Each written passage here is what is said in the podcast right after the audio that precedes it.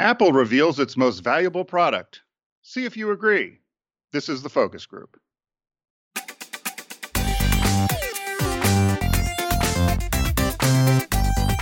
They're all business, except when they're not. It's the Focus Group with Tim Bennett and John Nash.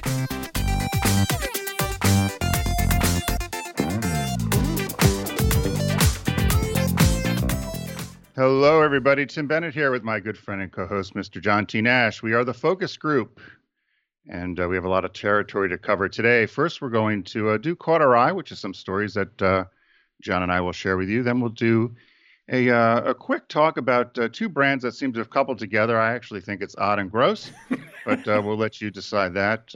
we'll do a quick break, and then we'll get into our famous business birthday, and then we'll do a shop talk. And in our we mentioned I had mentioned that uh, Apple revealed what they feel is their most valuable product. We'll see if you agree with that. Also, in Shop Talk, we're going to talk about some grammar lessons. Lots of you love to correct John and I. We get it wrong all the time. We are product of uh, Connecticut education.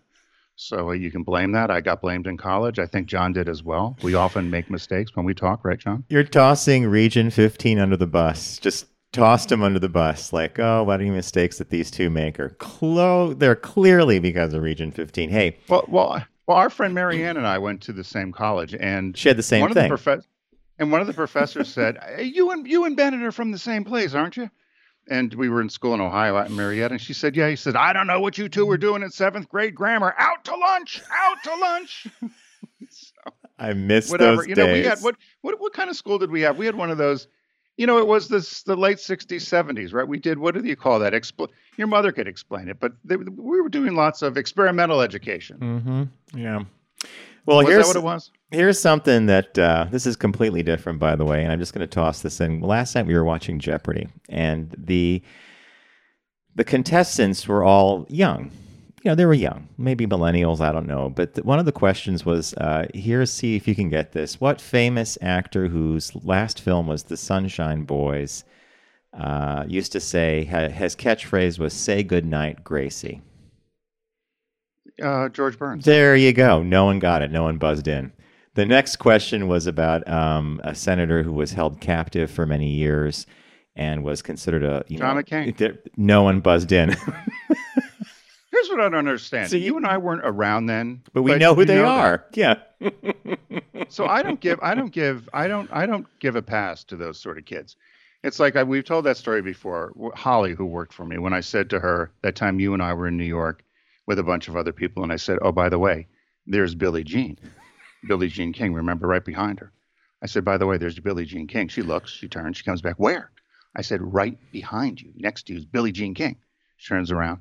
I don't see her right next to you is Billie Jean King. She turns, she goes, she's not black. I said, what? Billie she Jean said, isn't that who, is not isn't that who Michael Jackson lover. sang about? I said, no, Michael Jackson did not sing about her. He's one of the greatest tennis players of all time. What do you mean? Went to Yale. What did we say about Yale, John? Nothing but a party with a hundred thousand dollar cover. you went to Yale. You paid a hundred thousand bucks then. You don't know Billy, who George Burns is. Billie Jean King, Michael, John McCain. There you go. Right. anyway, so how how was uh how was your week off to off to uh off to a good start? I'm getting my second shot this week. Um, Bob's getting his today actually, and I think you're getting yours this week as well. So just be aware of possible side effects. You might have nothing happen. I'm crossing my fingers. You you take a Tylenol, you're fine. I've heard otherwise, but um. yeah, I'm getting mine in the great state of Delaware, and um, you know, I filled out the form. I, I felt a little odd because I, Pennsylvania was a, a, shit show, quite frankly, to try to get the shot. But I signed up in Delaware, and there was a question. I mean, I filled it out honestly, but there was a question: Do you work in media? Yes. This is media, so uh, so I got through. So we'll see. But uh, yeah, some people have had tough reactions. Uh, it's the Moderna one is the one I'm getting. Mm-hmm. So I'm going to get either, the shot yeah. and immediately immediately head back to uh, head back to PA to make sure that uh, I'm okay. So we'll see. And, and, you're getting one this week too, right? Yeah, first dose uh, this week, midweek, and uh, I think it will be Pfizer, from what I can tell. But the Pfizer and the um, Moderna are also uh, very similar in profile. So we shall see. I, I'm I'm how weird. I'll just say like how weird it is, right? A year later, and we're dealing with the shots and everything, and nothing's really. Things are back to normal a little bit here, a little bit there, but not quite what you and I are, you know, used to. So Not I- not not quite what you wanted. no, and I haven't physically seen you since our last one of our last in-person broadcasts, which was last March. It was the end of February, early March. It was it was literally a week before lockdown, um, and and so that's even weird because you and I used to always have the Tick Tock diner, plan business, go over client stuff, do the show, walk you you, want to the know what I'm mad about? What? I would park at that train station in Trenton, and they overcharged me twice. So I used the app Yeah. to park the car, and the app didn't work. Supposedly, the app was slow. I had to catch the train, so I ended up paying with the credit card. Well, then the app kicked in, so I got charged twice. So when I got back off the train that day, I think it was March 18th or something, I went to the garage and I said to the guy, "Hey," I said, "I got charged twice for parking here. Here's the app charged me, and here's my ticket." Oh, blah, blah, blah, blah. I said, "Can you please credit my credit card?" No, I can't do that. Here's what you do. Next week, he says, "Leave a note on your car." I checked the cars. I said, "Okay." I'm, I So see guess where this is what? going. Yeah. I'm Next out week. 18 bucks. I want that 18 18 bucks. bucks Now it's been a year. and you still have it on your you're bucks. still obsessed with that 18 bucks, right? I am. I brought it up the other day. Richard was laughing. He's like, "Let it go." I said, "I won't let it go." I said because he should have credited my credit card. So I, I, I paid that. That day was an expensive parking day. Mm, all right. Uh, Isn't it funny how we You know, you know, if we go back to New York, I'm going to put a note on the, The car. car, You yeah. from March 18th, 2020. double booking, double billing. Oh boy. Well, well, yeah, but we'll see what happens. So, what caught your eye this week, Mr. Nash? What caught your eye? Here's what Tim and John found. Well, on the heels of um, Unbuttoned earlier in this week, and listeners, you could always check out TFG Unbuttoned. You can get it at focusgroupradio.com or all your podcast platforms. That's our 20 minute audio only podcast. Um, we had a, we have a partnership with Fiverr actually. We- We use Fiverr a great deal, and uh, this headline caught my eye simply because of two interesting things. This 28 year old earns 378,000 a year on Fiverr, and just bought a car for 50,000 in cash. Whoa, whoa, whoa, whoa, whoa. Yeah. So uh, this uh, woman named Alex Fasulo, uh, she didn't own a car. Let me let me get her picture up here. Do, do, do, do, do. Caught my eye. There we What's she doing on Fiverr? Well, this is interesting. This is what I was. She is a ghostwriter. And when the um, event occurred, she s- stopped taking mass transit into the city and she started taking Uber and Lyft. And every time she crossed a bridge, it was very expensive. So these car rides were 30, 40 bucks a piece. Every, so her Uber and Lyft bill went up to like 2000 a month. She said, This is insane. I'm going to buy a car. She bought a yellow Jeep Wrangler in September 2020 for cash. You and I have talked about this earlier in the week on our other show, the uh, Unbuttoned. Um, she said, I'm obsessed with it. I love it to death. The uh, event inspired me to get one because I wanted to still be mobile and not reliant on flights to go travel and see our country. Um, she was able to afford this purchase thanks to her career. She earns 370 $378,000 a year through jobs she does on Fiverr Pro. I was not aware of this, the pro level. Um, the high end version of the platform where freelancers offer their services worldwide. Currently, she primarily ghostwrites and charges her clients 1000 for a 10,000 word ebook. Some of those clients are people who are having their pets write books. In fact, a large portion of her clientele are people who want their pets to write a book. So she will write the book for the pet owner and then they self publish it. Uh, she says, I've written ebooks for quite a few dogs, and that's why I still am able to do what I do every day. Wow. So if 30 I wanted Trixie to write a book, You'd hire So a ghostwriter. Yeah. and so what? So I guess she interviews you to say what was Trixie like, and what did Mhm. she like to do, and who'd she like to play with, and who were her friends. Yep. What was her day like? And then what do you do with the book? Uh, these people self publish it as a Kindle book, or sometimes they actually go to the expense of having it printed and then, then people can order it offline. Um, she said that uh, she earns over she earned over thirty six thousand in May twenty twenty alone, her highest earning month ever. That must have been a big time for people wanting to have their pets Well, write 30, books. 36 books, right? Yeah. 36. What are we doing wrong? I don't know, but I'll tell you this: I don't know about ghostwriting. That's a hard gig. I, I, I, I think if she can, if she can knock out books like that, um, and people are happy with her work, and she's able to do this on Fiverr, she must have I think she's probably good at what she does. So I'm giving her a big thumbs up and kudos, and I'm glad she got a Jeep. Yellow is a funny color to you and I have always puzzled about yellow, right? It's it's a She tough a sell. on that. Is it a tough sell, yellow? Yeah, the toughest sell for cars used to be blue. Blue was always the toughest color, particularly a light blue. They used to the dealers used to call it loser blue. A, light blue car was always a tough sell for whatever reason I don't know. These kind of vanity colors, these yellows or in, in orange, or um, you know sometimes the browns, uh, kind of crazy browns. But no yellow, particularly this is a school bus yellow, Mhm. kind of, isn't it? Yeah. But uh, you know they're they're a tough sell. I had that orange Tiguan I was driving for a while, which you know I liked it for about three minutes, and then it uh, it becomes a little bit too But, much. But was that a loner The uh, the Tiguan. Yeah, but then they tried to sell me an orange one. Oh, okay. You know, you know it, it's like a hot potato, and I said I'll buy it if you give me a deal. I'm not going to buy it on purpose. I'll buy You know, you buy that, you buy that color. You buy that color in a deal. What I, I I'm I'm still fascinated by this by this book. Books book plural. with the Books plural. Yeah. So I wonder if she writes for cats. any pet you want. She could have the canary write a book, right, or a parrot, I suppose. But um, yeah, quite a quite the deal there, huh? I, I hey, look, I was I smiled when I read that, and I thought, man, if you can write like that and so quickly, and people are happy with your work and pleased with what you're doing, go on and and knock it out of the park, right?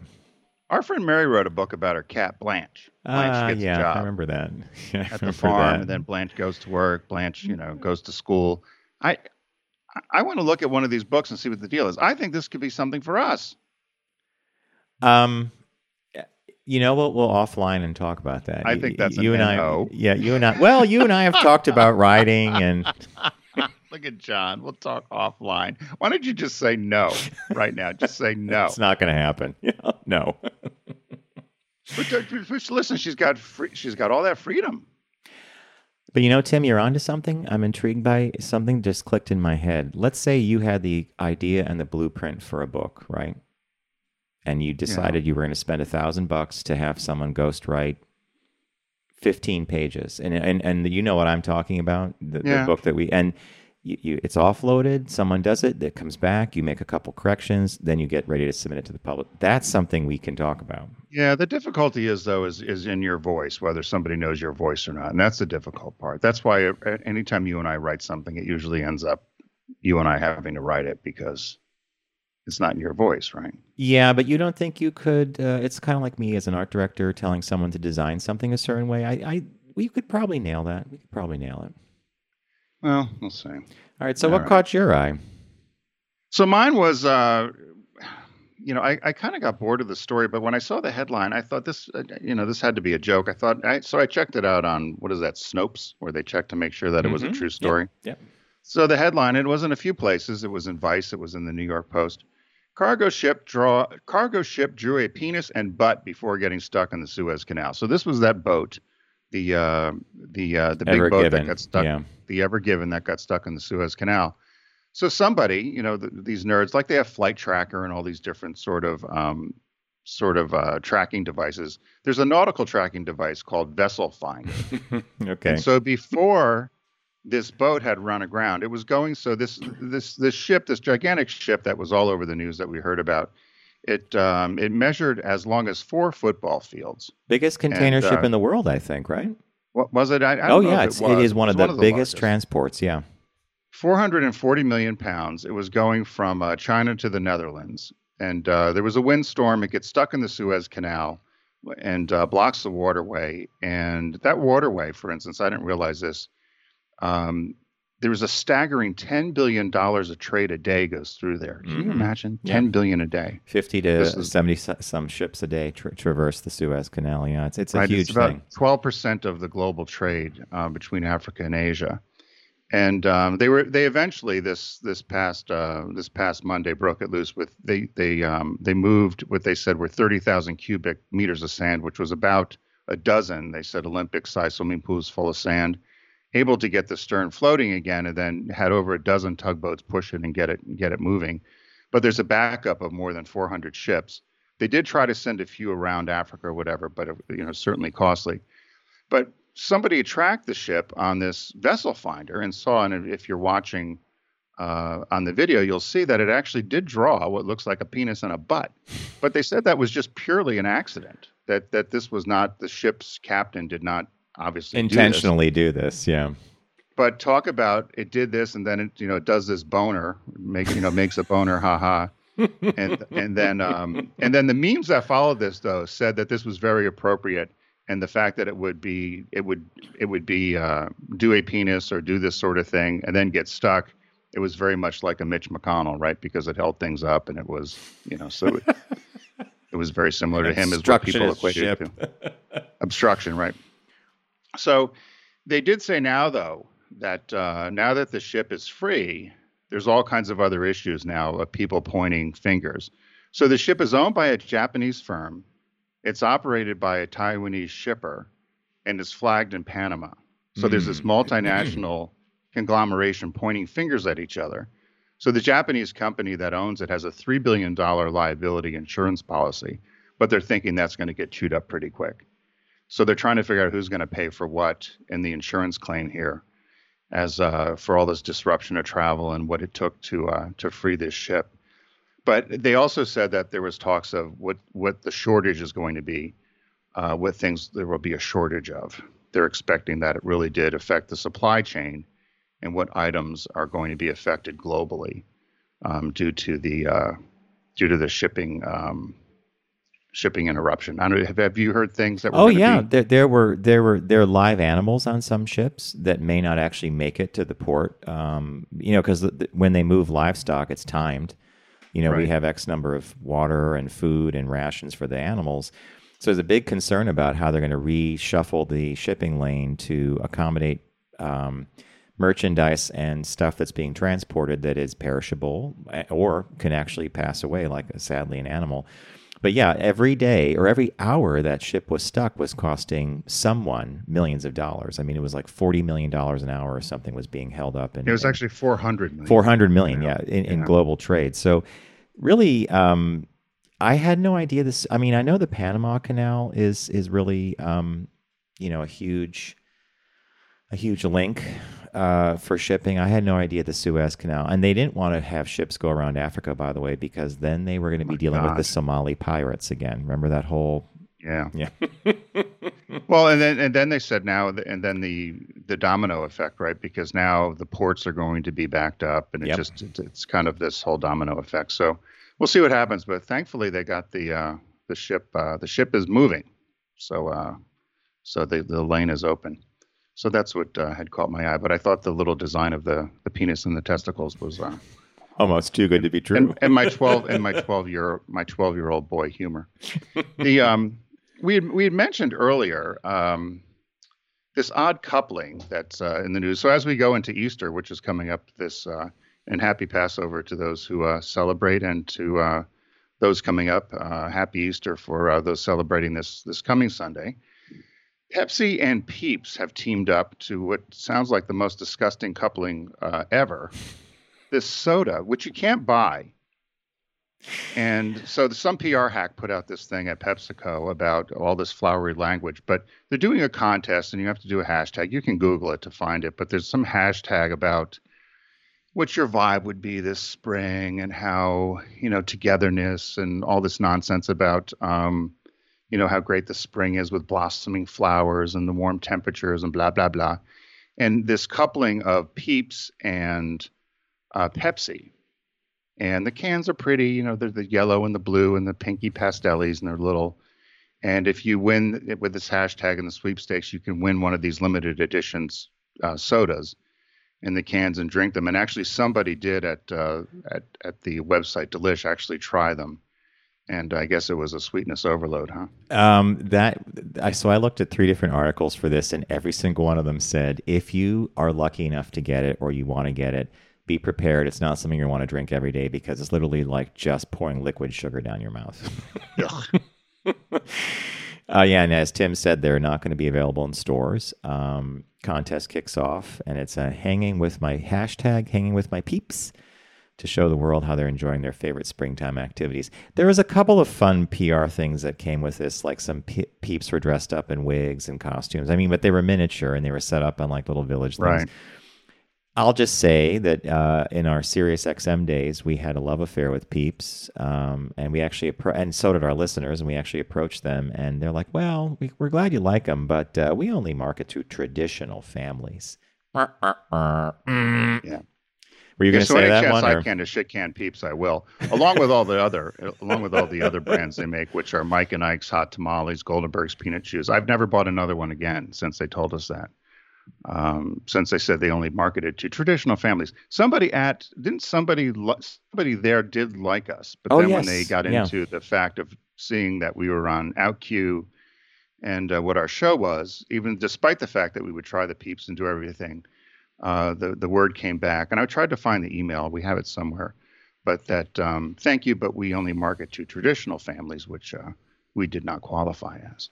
yeah, we were very. you- you know, I've since gone to their website to see if they have an EEOC policy or what their policy is for employees, and there's nothing written um, at all. There's a private, privately held company. I guess it's their their uh, their prerogative at Just Born. So if you want to have one of the disgusting marshmallow sodas, um, I guess you could do it. I'm surprised with Pepsi, right? Pepsi's supposed to be all encompassing and all loving. I wonder if they know they teamed up with a homophobic company. I don't think they know, and if there anybody there is listening, they now know, right? I, I don't know that I would call them. Well, you know, hey, yeah, I guess you're right. I don't know if I would call them homophobic, but um, What would you call them? short-sighted. Uh, you know, we had You're a. being nice, John. You're being nice. well, that's my role. You know, I'm I'm the leavening. I'm the nice one. You got to go in there and you got to stick and stick and ball and da, da, da.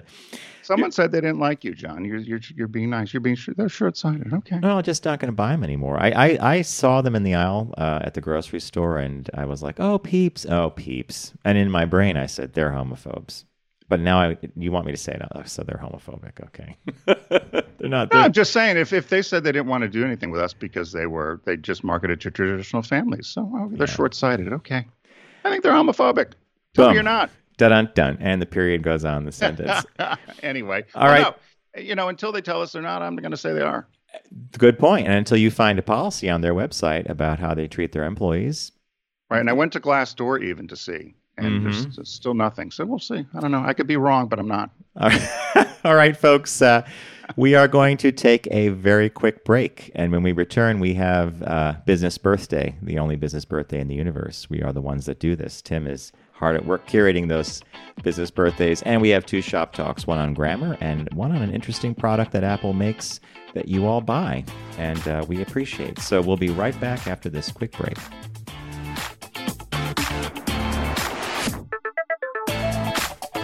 You're listening to The Focus Group with Tim and John. Learn more at focusgroupradio.com.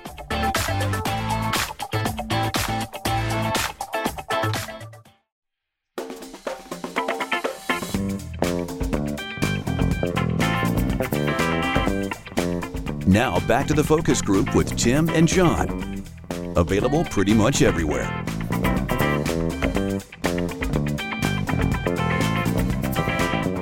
I walked all over the uh, I walked all over the rejoin. Hey, welcome back to uh, the Focus Group. Tim Bennett here with my good friend and co-host, Mr. John Nash. Find out all about us at focusgroupradio.com, and uh, be sure to also listen to our Tuesday podcast, which is TFG Unbuttoned. You can find all of our media housed at focusgroupradio.com. Also, you can find our sponsors there, and uh, be sure to check out Deep Discount and click on their logo and start shopping away. The uh, business birthday today, Mr. Nash. Everyone does celebrity birthday greetings, but the Focus Group is the only show in the universe that celebrates business birthdays. I was surprised about uh, our business birthday today is Liz Claiborne. Her uh, her full name is Anne Elizabeth Jane Claiborne, and I actually thought we had a woman on Charlotte Beers uh, many years ago as, as a uh, as a guest, and I actually thought um, she had the title of uh, what I'm going to announce here from Liz Claiborne, and um, so we'll see if uh, if you agree with me. So we'll see we'll see what the deal is. March 31st, 1929, Liz Claiborne was born. She uh, died June 26th, that's 78 years old, in 2007, an American fashion designer and businesswoman. Her success was built upon stylish yet affordable apparel for the career woman. It featured colorfully tailored separates that could be mixed and matched. Big 80s clothing for the girls going out for interviews, wasn't it? Working girl. Yep, yep, yep. She's best known for co-founding Liz Claiborne Inc., which became the first company founded by a woman to make the Fortune 500 list. Now, this is where I this is where I I was uh, I was surprised.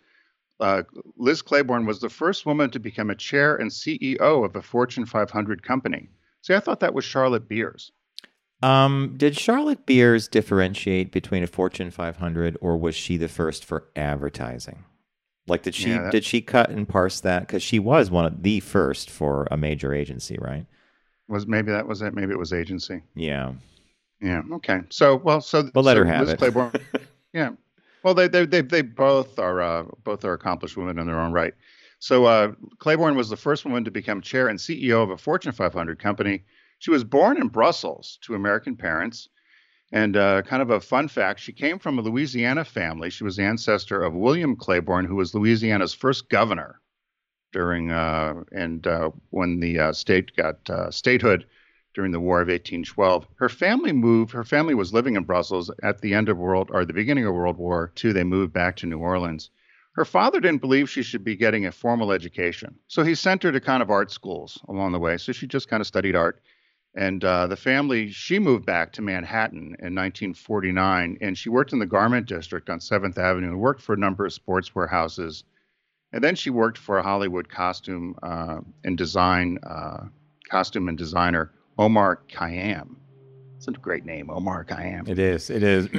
And I didn't know that about the costume uh, that that part of her career because that's a really fascinating industry to be in. Yeah, she, she, she, they said she, after she worked in uh, Manhattan, she went out to, she went out and worked um, for the costume designer. He turned into be fashion designer.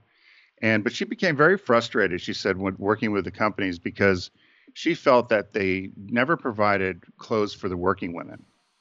So she and her husband, Art uh, Ortenberg, and two other guys, Leonard Boxer and Jerome Chazen, uh, they launched their own design company called Liz Claiborne Inc. in 76 and uh, it was immediate success. They had sales of two million, but in two years, sales jumped to 23 million. And by 1988, uh, they had acquired and uh, one third of American women's upscale sportswear market. And they said that her strategies for um, what she did for clothing for women changed the nature of retail stores in general. They give some examples. They said, for example, she insisted that her line of clothing be displayed separately in department stores to make it look like it was its own department of itself within a store. So you know now when you go into a department store and you'll see uh, Nautica has its area, or Polo will have an Mm-hmm. Or area. Calvin Klein or Tommy. Yeah. that was be- she started that. So Liz- store she within a store, like a boutique. area, Right. which which I thought was interesting. Like a boutique, a store within a store, right? Yep. She also said that it was the first time customers were able to select many types of clothing um, by one particular brand. So if she was there, you could do a T-shirt, you could do a, a, a pant, a skirt, a short, whatever. It said that tradition of grouping uh, special brands has become now a typical arrangement in most department stores. They said in 1980, her accessories line was also founded by an employee, and that alone, um, when she, when the clothing and the accessory line went public in 80, uh, 81 to 86, the retail sales were somewhere in the 1.2 billion range. Wow. Wow. She, purposely listed all her employees in the corporate directory in alphabetical order because she wanted to avoid the male hier- the perceived male hierarchy. Mm-hmm. So because there were so many males, obviously then that dominated retail. They said she also controlled meetings by ringing a glass bell. this just sounds like uh, a Miranda Priestly from Devil Wears Prada. Ding, ding, ding, ding, ding, ding, ding. Meeting come to order. Right. I'd like you to get a bell. And she said she became famous for her love of red. And they actually called a lot of her red items Liz Red. And she would often go pose as a saleswoman. Uh, in a lot of stores, she would go in and work as a salesperson to see what uh, people thought of her clothes. She retired in 1989, and uh, she and her husband established a foundation. They gave millions of dollars to environmental causes and also underwrote the Nature series on PBS and uh, supported a lot of nature conservancy around the world. Uh, sadly, she was advised in 97 that she had a rare form of cancer in the abdomen, and uh, she had died uh, of abdomen cancer uh, at 78. 78. 78. Yeah. Well, you know, and did was um am I mistaken or was Tim Gunn the uh, creative director for Liz Claiborne? I think you're right because his name was when I did Google her and did some other research, his name popped up an awful lot. And I think that by then, that whole that was a big company that had multiple brands under it by the time after she had passed away and at, when he Right. was there he he was overseeing a whole bunch of different designers like Isaac Mizrahi I think was under the Claiborne umbrella. Wow. Uh, cool business birthday and what a wonderful woman right? And um I, I di- was there any other stuff about the costume stint? Because I think she probably learned a great deal in that. I mean costumes are not necessarily f- they're fashion but they're they're different because they're for movies and stage plays and they have to be they have to express a character differently or more boldly or something. Yeah, you know, I didn't. Um, you know, it's funny when you start reading these bios, and I always say you can really get down, you know, down and dirty in some of these. I didn't go off that route. You know, you could go on off that shoot, and then you'd be in a whole different, whole different area. So I did not go down that route of, of how long she spent with them and what she worked on. But she she did spend a, a number of years doing that. But um, I didn't get into what what exactly she worked on or what, uh, you know, how long she did that for, other than she worked for Omar. excuse me but yeah it's it's uh, i often wonder about the costume thing too because it it, it is a um, I think it would be a fun thing to work on. I know you like the special effect. You you like that one show, wasn't it? A special special effects show that they would do the sci-fi makeup. Wasn't That was on Sci-Fi. Yeah, I, I used to watch that, and um, one of my favorite exhibits years ago. After Bob and I were in uh, Palm Springs, and we made a trip to Los Angeles before flying home. And the motion, the Academy of Motion Picture, Pictures Arts and Sciences, which is who does the Oscars, had a pop-up museum near the LA Contemporary Museum, and it was a, a beautifully done exhibit on the power of costume. And my favorite section was Edith Head, who worked a great deal with Alfred Hitchcock, and and just how directors and costume designers think about clothing in a very structural, colorful, and how they think of it in terms of framing and the composition and what people are going to be doing. So that was a really that was a really cool thing, and I really grew to really truly more appreciate than I had before the the costume side. So good business birthday. Yeah, well, even when you watch uh, old TV shows Mhm. or, or even TV shows now, I often pay attention because you do know that they do think about every single thing they wear to make sure that there's nothing that clashes on stage and that uh, the star is wearing the particular thing and and color and and uh, you know there's a lot that goes into it that people I guess just don't think about. But uh, we, we do internalize it when we watch it. We don't necessarily say, "Oh, that costume is making me feel a certain way," but it's all crafted. Very. That's what you were getting at. It's all thoughtfully Yeah. put together. Yeah, Wasn't that Liberace's thing about um, bigger and bolder, Uh, brighter and. well it, to make sure that don't wear what was this thing? Don't wear black on stage. uh huh. You don't want to get Because- lost. Yeah, you want to be the focal point. And that was this whole thing. He said he told Elvis. He said he told everybody to wear like outrageous Did outfits. tell Elvis. Yeah, Elvis. Yeah, yeah, Elvis. You got to wear lots of things. sparkly, glittery. More right? sparkles, nearly sparkle. so, so it's uh, time for our shop talk segment, and uh, John had found this, and I read through this, and I, I, uh, we, we are, we We're are guilty, of a some, some, not all, some. Th- These are 11 common grammar mistakes that make people cringe and make you look less smart. Some are quite obvious. There are a couple that I still stub my toe with now and then. But uh, these are 11 uh, common grammar mistakes uh, that people make in their writing or social media. I do find that when I see things, um, they do say that texting and social media now has really been the downfall of a lot of this, right? Because people are Butchered language, butchered it. Yeah. Right. You don't want it. be- And, and even when you do a hashtag, you're not allowed to do an apostrophe.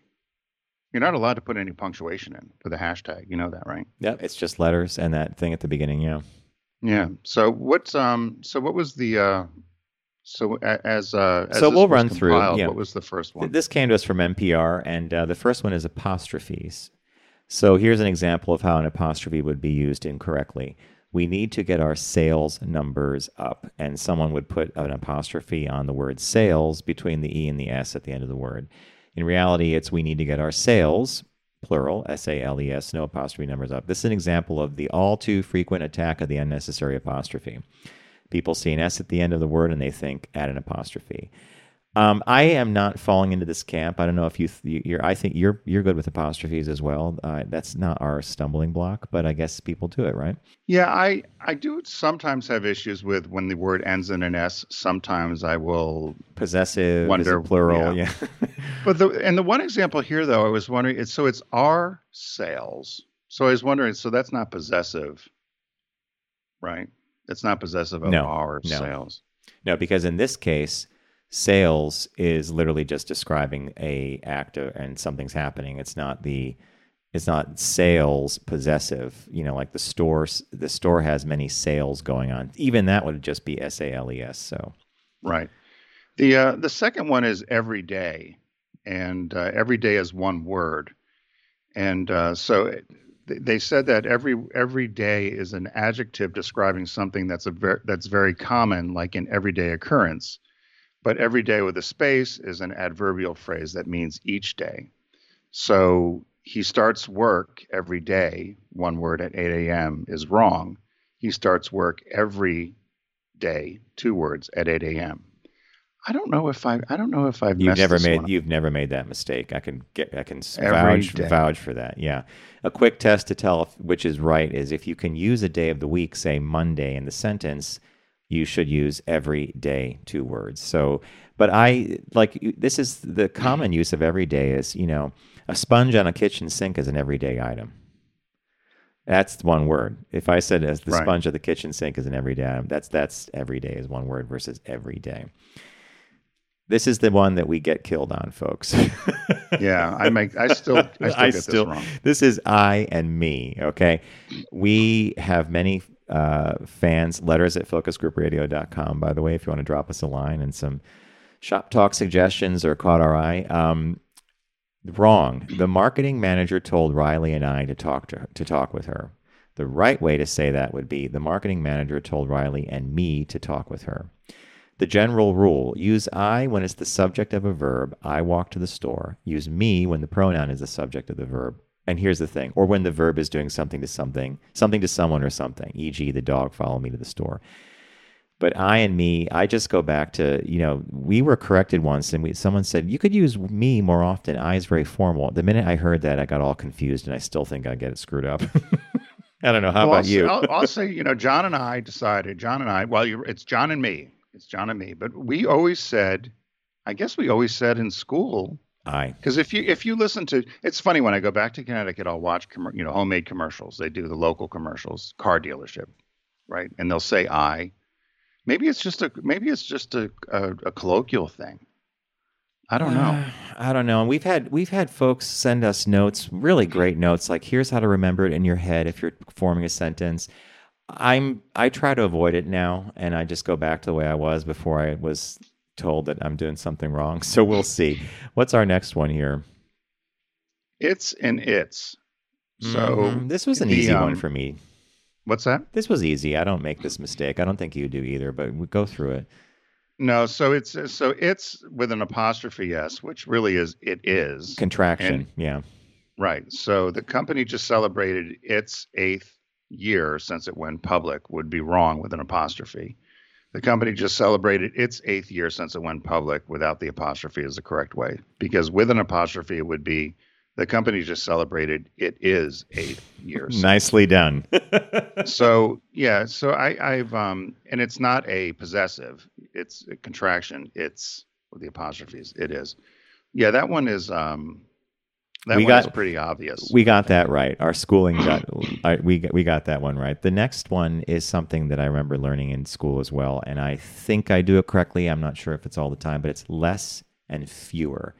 So the wrong usage would be less than 50 people showed up for the presentation, but the right actual uh, structure for that sentence would be fewer than 50 people showed up for the presentation.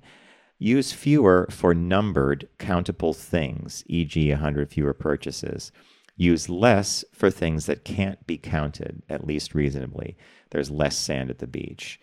Um, use less with numbers when they are a single or total unit that measures distance, amount, or time, e.g., less than 30% of the bo- of the of us bothered learning these rules. How, how true, right? I don't but- know about this one. Less and less and fewer.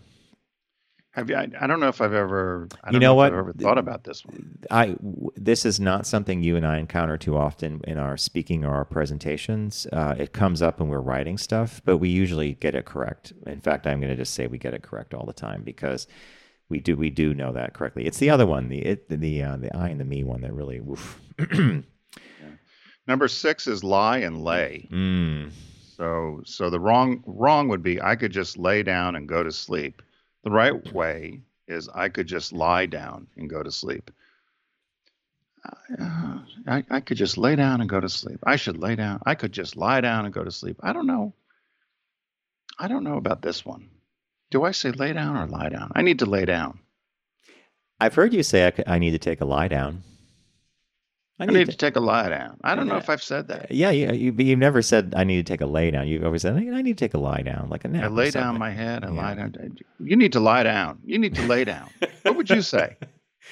Um, I might avoid the whole thing and say take a nap, but Take a nap. Well, you know, I do that in writing if I don't know. I'm like, Well, okay, you- can I say it another way that I know is correct? exactly. And you taught me that for names you can't pronounce. Here, the person's name is oh, they come from Australia. Okay. Yeah, he's an Australian. to to lie is an intran- intransitive, which means it doesn't have an objective. See, see, I don't know what all the other stuff means. I, I think that was our problem with grammar. They add they add the this and that. You mean all the rules with all the pronouns to this and okay, yeah, we kind of. This next one, uh, number seven, is lose or loose. Wrong. If we stay on this track, we can't lose. L O O S E.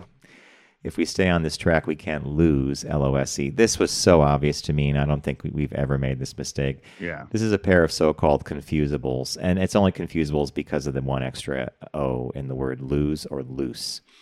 So I'll, I'll leave it at that. I think anybody listening says, "Oh yeah, I, I get that right all the time." And and number number eight, uh, that and who.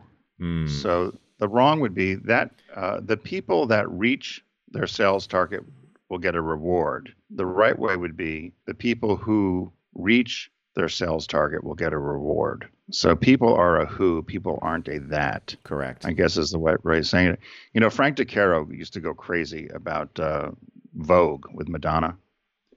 You know, the song where it's ladies with an attitude, fellas that were in the mood. He would go nuts because it's supposed to be fellas who were in the mood, Mood. not that were in the mood.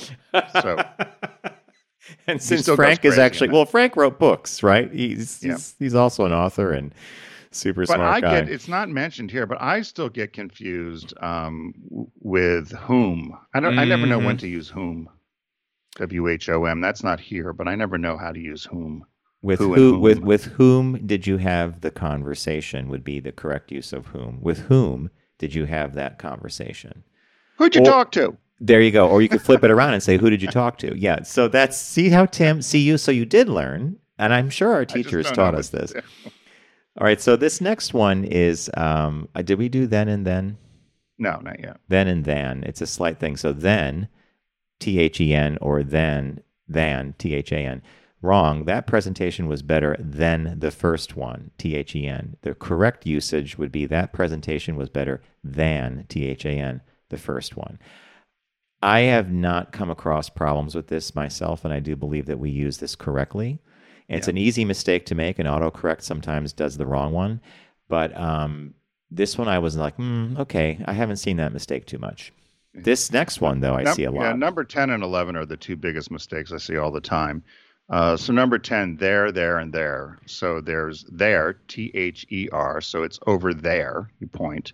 There's their, T H E I R, the air. If you remember it that way, T H E I R means it's their, like their clothes or their house. mm-hmm. And then there's they are, T H E Y apostrophe R E they're. So they are going, they're going over there. They're going over there to their house. Um, so uh, to me, that one's pretty obvious, but people, I see that one, um, mis- I see those three misused all the time. Mm-hmm. But uh, but I think it's pretty pretty obvious. There's a one's a place, one's a possession, and one's a contraction. that done, and you just—that's exactly how we were taught, and I, I, I know you don't make that mistake, and I don't either. Um, the last one is your and your, which is again, uh, why are you are or why are you apostrophe re, which is of course a contraction. So wrong. You're my favorite supervisor.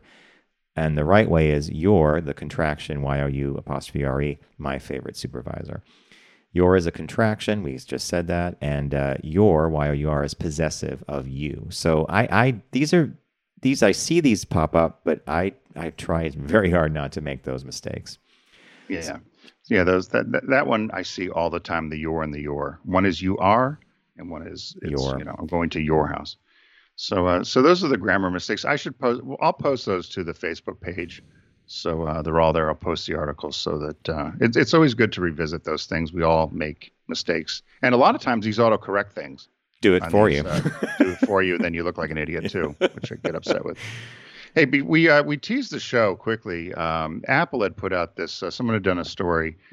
John had found, and the the headline is "Why the iPhone isn't Apple's most valuable product."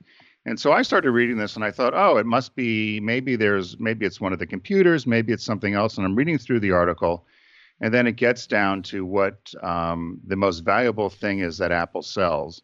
And when I read it, I kind of cocked my head. And then the more I read into it, I thought, you know, there really is right um, what they say. And it really does um, bode well for most brands if you do this correctly. So, do you want to reveal, John, what the most valuable thing is that Apple sells? Uh, trust. And um, you might say trust is not a product, but in this case, uh, it's it's the core of what Apple's offering. Ease of use. You expect that the computer is going to do what it's supposed to do. You think the phone's always going to work.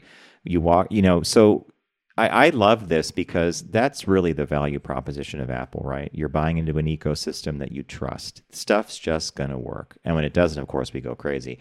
But I think this is very accurate, and it's it was a short article in Inc. magazine actually, and the whole the sum of it really is when you're buying an Apple product, in many ways, the value of that brand and those products is the trust we place in them and the company that makes them. And and you can't manufacture that that easily. It's taken years for them to gain that level of trust with consumers.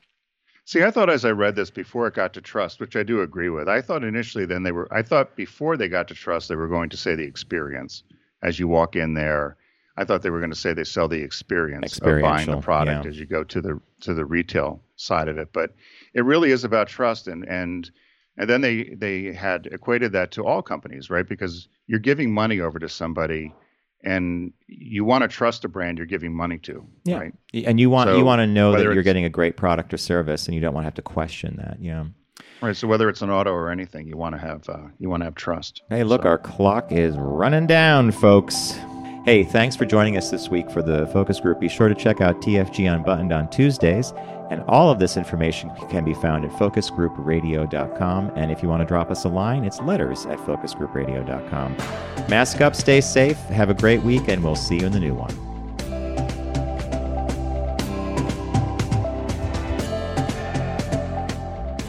It's the Focus Group with Tim Bennett and John Nash. Accessible on all platforms. Subscribe, like, and rate us on your platform of choice. Learn more at focusgroupradio.com. That was a stunning focus group.